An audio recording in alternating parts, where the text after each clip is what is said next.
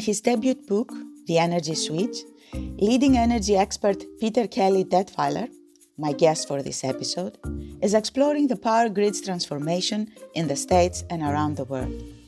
The Energy Switch is a first of its kind, thorough dive into the energy industry.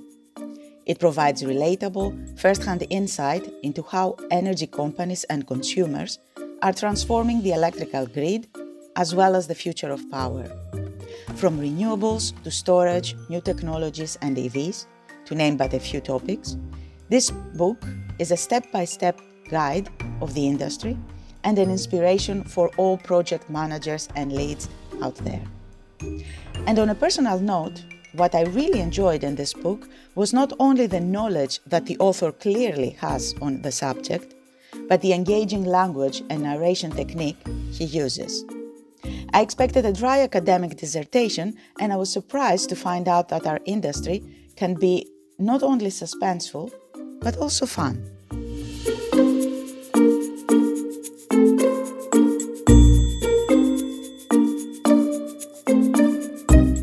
Welcome to the EU Project Zone, a podcast series from Enlit and Friends focusing on the energy transition and the EU Commission funded projects that will help us achieve it.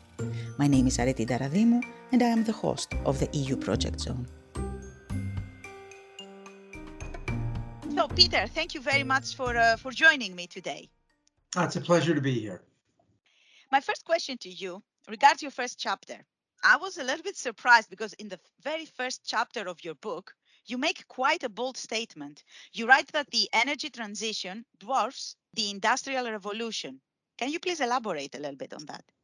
Sure. First of all, the size of society and just our general economy is so much larger. I mean, there's eight plus billion of us versus you know a much smaller population back then. But the but the real critical piece of it is is not just the the overall size, but how the transition will impact every aspect of our energy existence, and energy informs everything we do, right? So how we drive, when we switch a light bulb on, everything it has to be decarbonized. And in the Industrial Revolution, we ad hoc our way into it. That is, society saw opportunities, made investments, there was money there, so they went and did things. The steam engine led to all kinds of other developments, business models, inventions. But nobody was looking at this from, from a top down perspective, trying to say, how do we shift an entire global economy from here to here within the space of less than a generation? That is a massive transformation, which is estimated to require investment somewhere around $100 trillion between now and 2050. And how did we get here? Well, we got here because we've been developing our economies all around the planet and becoming increasingly sophisticated. And certainly, coal and natural gas and all the other hydrocarbons that have been stored underground for eons, storing carbon essentially, that gives us the climate, that Goldilocks, not too hot, not too cold climate we enjoy now, is because all this carbon was sequestered. Then we dig it up, we burn it, we generate electricity, create gasoline, etc., enjoy our lives, but we have this externality, this cost we hadn't factored in until recently, which is carbon emissions, whether it's CO2 or methane or some of these other nasties out there. And now we understand, oh, this isn't going to be helpful for future generations, and it's something we're really going to have to reckon with. So now we sit down and say, all right, how do we shift this whole thing and change the dynamic? And how will the grid uh, evolve, in your opinion? Will those nasties leave us alone? well, okay, it's pretty inevitable. You don't argue with atmospheric chemistry. So we got to figure this out. So then, how will the grid evolve? All right, so we're already seeing in some grids a very significant amount of renewables integration that starts to lead to some challenges at some point. So let's take, for example, uh, Australia. You've got 3 million uh, rooftop solar installations in Australia already. South Australia, you see so much solar coming into the system that first quarter of this year, wholesale market prices were negative $12 Australia on average during the entire quarter from 10 o'clock in the morning to 3 in the afternoon. Too much solar. Uh, places like Maui, now 50.8% renewables integration. You got wind, you got solar, but now you start to add batteries. So like 1.0 is the old grid before we thought about decarbonizing. 2.0, the way I think about it is you integrate about 30% renewables, wind and solar into the mix, and you change the way you operate your gas-fired plants. You ramp those up and down a lot more to allow those variable renewable resources to come into the grid because they produce at certain times and not at others. So you take your existing gen fleet, you push some of it out, and you work the rest of it harder and make it more flexible. Then ultimately you get enough renewables, you've got to add batteries. So the 3.0 piece is what we're doing now, adding like the full four hours of lithium ion batteries, maybe six hours, that allows you to time shift a lot of your solar and some of your wind to meet peak demand. But ultimately, to decarbonize the grid, that means you've got to look at things from a seasonal perspective. You're not getting as much solar energy in the wintertime, your wind pattern shift. Now you need long duration storage to essentially to push those carbon molecules out of those more difficult hours. That probably requires generation of green hydrogen, taking clean energy, putting it through electrolyzers, taking water, turning it into H2 and O, and then taking that hydrogen molecule and putting it through turbines and fuel cells during the periods of the year when demand is high, renewables might be lower, and so you're essentially having to go that last mile probably with hydrogen. Okay, but projects like this uh, need money uh-huh. and also technology, and not the entire world has money and the right technology. So if you see, let's say, uh, the map of the world, there are countries that are very much pro- progressed, that are quite wealthy, that can afford to do the transition. And then you have countries that are not as wealthy and cannot afford the transition. So what difference will emerge in various regions of the world? Okay, so the first thing that happens is the countries that are wealthy need to scale because this whole thing has been repeated time and time again, which is you innovate, you scale, you drive the cost down. So you have these initial beachheads, economic islands, if you will, where you make stuff cost effective and drive the cost down far enough that they can be adopted by other economies that couldn't afford them in the first place, right? So with hydrogen, for example, you see, well, globally, a half a trillion dollars worth of stated investments in hydrogen, but they're mostly in developed economies. Ultimately, they'll bleed into other economies. China, for example, not as well economically developed yet, more reliant on coal and hydrocarbons, and certainly nations in Africa and other places in Asia saying, look, you in the West emitted all this carbon, right? You're the ones who started this whole thing. Now you're asking us to catch up and you're not helping us finance it. Well, the fact of the matter is, we're all stuck in this little blue ball. We all live here, right? So we have to figure out how we sequence this thing and how we do it cost effectively and ultimately how we engage everybody in this by making the technologies more cost effective and the business models more attractive over time and we don't have many decades to get this done in yeah i couldn't agree more it is getting more and more difficult and more and more um, important to go on with this energy transition. But what will be the implications uh, that we will have in our daily lives? Well, so the first thing is um, we'll wake up in the morning and whatever uh, switch we flip, it could be that the energy comes from a battery that was in our home for those of us who can afford it, right? And obviously that's not everybody.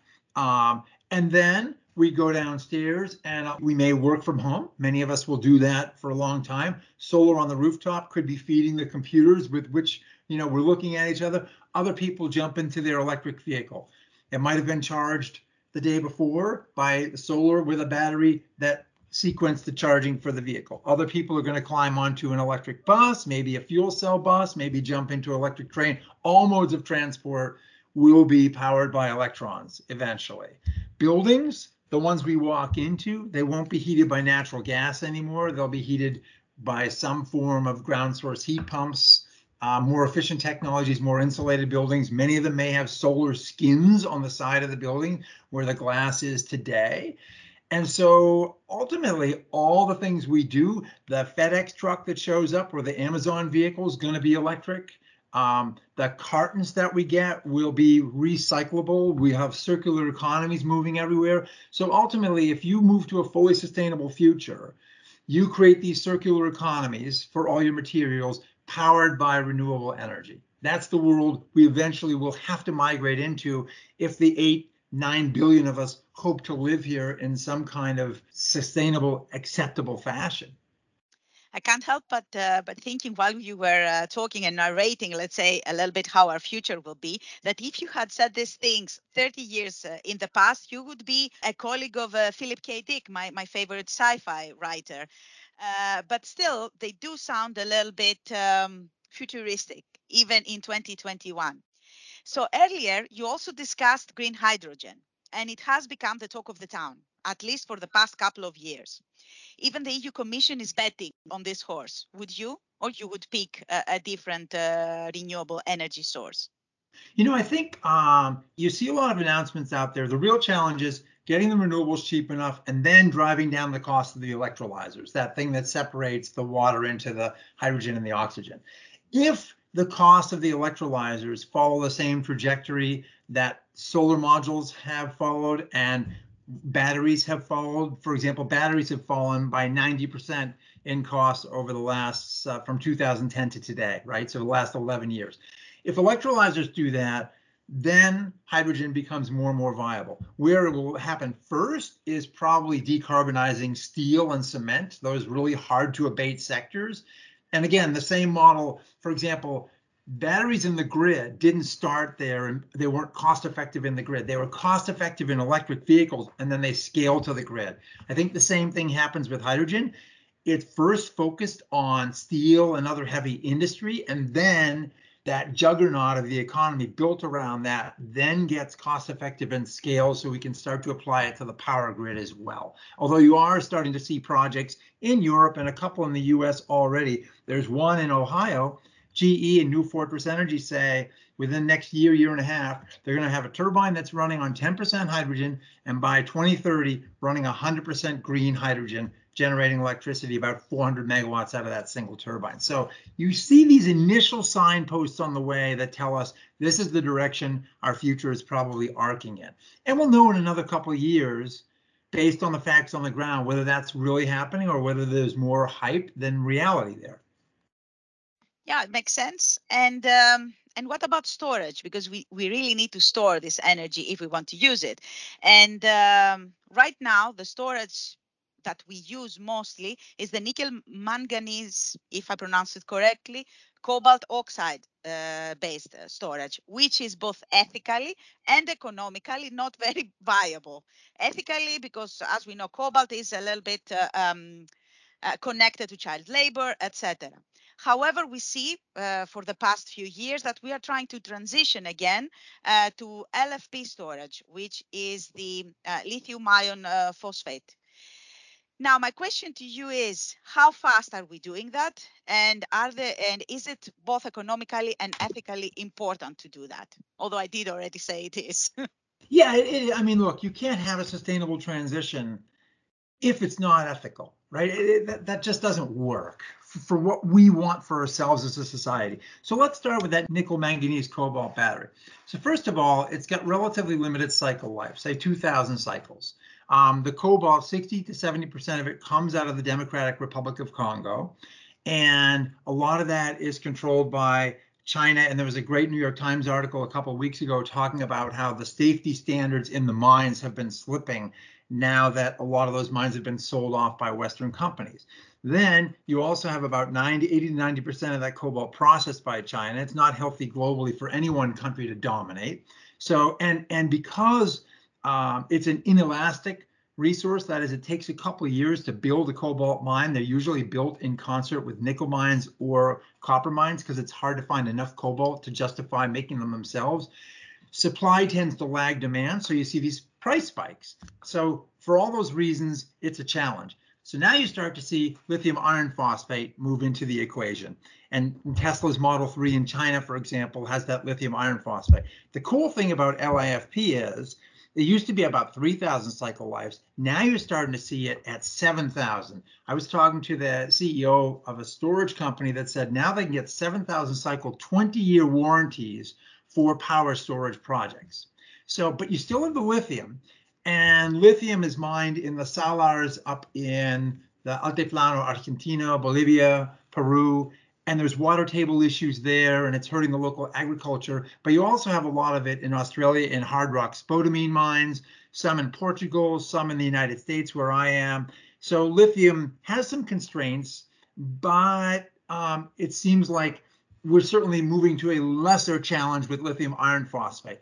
Where I'm excited is now you start to see though the next generations of chemistries emerging like solid state, which will get you twice the energy, twice the density, and more stable chemistries. And then you see for the grid companies like Form Energy, which is talking about reversible rust technology. So iron, we have tons of iron available to us in the world, right?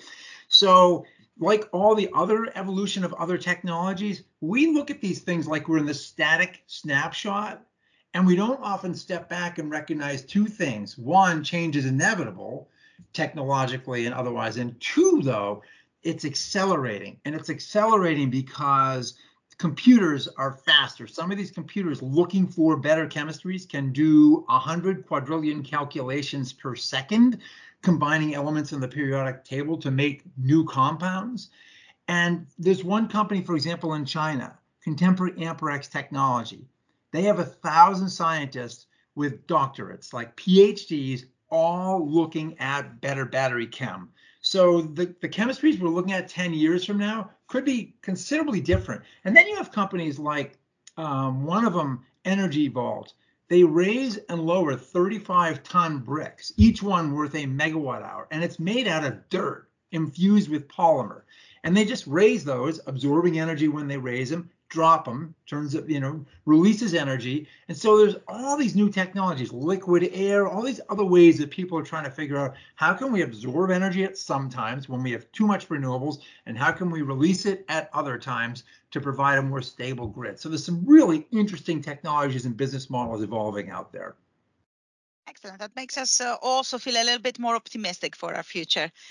Another topic that I want to touch upon a little bit with you is that of um, of cybersecurity, because in your book you do describe the Ukraine hacking incident of 2015, which was a shock to an entire community back then, and we still use it in every event and every panel discussion I go to. Someone will uh, discuss the Ukraine hacking incident. How vulnerable are utilities still in cyber attacks? Have we learned our lesson? You think? No, and, and 2015 was bad, but 2016 was even worse because there they came back again and they only attacked one transformer, but the intent was to cause physical harm to the grid and also potentially kill linemen because the reclosers were intended not to function. And so that challenge now gets exacerbated. One, because you bring artificial intelligence into the game on both sides of the equation. If you think about a soccer or football game, the way you call it, uh, offense or American football, offense always has an advantage over defense because offense is planning the attack and defense is trying to anticipate what it's going to be. It's the same way in cyber. And so you have this spy versus spy equation out there where you bring more computational capability for the hackers and the defense is trying to figure that out too. So now you start to read about artificial intelligence being used as the next tool in this game. The other interesting challenge um, is that as you start to build out a network of distributed energy resources, the batteries, the water heaters, the electric vehicle chargers, all the things on that so-called grid edge behind the meter, those devices become so significant in terms of quantity, capacity, and energy that at some point as a hacker, you don't even need to attack that central fortress, that SCADA system run by the utilities, because now the fortress is kind of everywhere. In a future distributed energy world, all you've got to do now is find the most weakly defended points. It could be an electric vehicle charging network that's meant to absorb and release a lot of energy really fast and go and hack that thing or a bunch of electric vehicles. And typically vendors don't spend as much time as utilities do in cyber hardening. The good news is um, there are a bunch of agencies working to up the standards in the distributed network that we're building out right now, but we certainly can't let our guard down because there's too much at stake. And as we electrify more and more of society, we're putting more eggs into that basket, and all things being equal, increasing the level of risk we're building into the systems. So it's sort of a game between a hacker and the utility expert trying to come on top and it's scary a little bit, if I may say so. Oh, it's a uh, lot scary. yeah. Uh, so another aspect in your book that I really enjoyed was the fact that you interviewed many people that actively work in the industry. It's not just people that are around it and uh, etc. People that actively work in the industry. So you shared with us their ideas, their hopes, their worries. But did you get the impression that they collaborate efficiently with different links of the same chain, or are they closed in their own team silos? You know, it's kind of like our educational systems. We learn science, you know, physics, math, chemistry, poetry, literature, and those pieces are not integrated the way we learn them. Um, and the and the challenge of the grid is it is all integrated because it serves all society. And in general, in order to do something really really well, you kind of do have to focus on the vertical segment you're in. And so for me, one of the biggest organizational and political and cultural challenges is to figure out how to get beyond that because no, you don't see a lot of coordination that way. And in fact, my business, my job is to read two to four hours a day and cross pollinate ideas all the time because those gaps in understanding and coordination and culture exist. And it's one of the reasons I wrote the book because frankly, I couldn't find a resource anywhere that explained to me how all the pieces fit together. And if you pulled on this piece of yarn over here, why this one over here moved. And so that's a big problem and a challenge and an opportunity. Excellent. Yes, I agree with you. It is an opportunity, but um, I can't help but uh, think that I would rather have the pieces of the puzzle get together sooner rather than later. well, that's what conferences and learning and communications is all about. And it's a constant effort that has to be it can't be something we ad hoc our way into. We have to think about that deliberately and discuss it and make sure that different parts of the industry are talking to each other and understanding contextually. And a really, really great example, you can only add so much solar or wind into the system unless you have batteries or flexible resources they have to move in tandem, but we don't often plan that way. And that's one of the challenges for the future. And in fact, if you do want to build out that fully interactive, efficient grid, that means you have to step back and look at the whole thing and say, what kind of information and communications platforms do we need to be investing in now to enable that grid for 10 years from today or 15 years from today? There's not a lot of people sitting down architecturally discussing those investments and what we have to build today foundationally to enable that future. Mm-hmm. And speaking of those pieces uh, that we said of the puzzle, let's focus a little bit to one of them, the political one. So, how plausible are, in your opinion, the goals the world has set for 2030 and 2050? And here I mean the Paris Agreement, COP26. Sure. Well, technically, we'll have the tools because they keep on evolving as we need them. I mean, that, that sounds a little bit too naive, but the reality is we see that happening with innovation all the time. If there is a need and there's money there, people figure it out. We're a very innovative species. That's not what concerns me. What concerns me is that this is really complex stuff. It involves a level of understanding and trust in experts. And we're in a world where arguably a very significant portion of society, and all you have to do is look at vaccines and those sorts of issues, you find that a lot of people do not understand or look at things holistically and think about the greater good rather than what I want as an individual. And so we're moving into a challenging time because society is getting increasingly complex. Um, and yet there's this pull in the other direction with a lot of people saying, don't tell me what to do. I don't want to engage in this. I don't trust big government. And ultimately, this COP26 and all these things, they involve a level of coordination and trust and a global movement to do something really huge. And I have some concerns about the political will and our cohesion as a global community to make that happen. Yes, I think you're not alone in this one, Peter. Uh, with this, uh, our time has come to an end. I want to thank you very, very much for joining me, for uh, sharing information with me, and for having this, uh, I hope, as fun for you as it was for me, conversation. I enjoyed myself immensely. Thank you so much for the opportunity. You've been listening to the EU Project Zone podcast, brought to you by Enlit and Friends. You can find us on Spotify, Apple, and the Enlit Europe website. Just hit subscribe, and you can access our other episodes too. I am Areti Daradimou, host of this podcast series, and I thank you for joining us.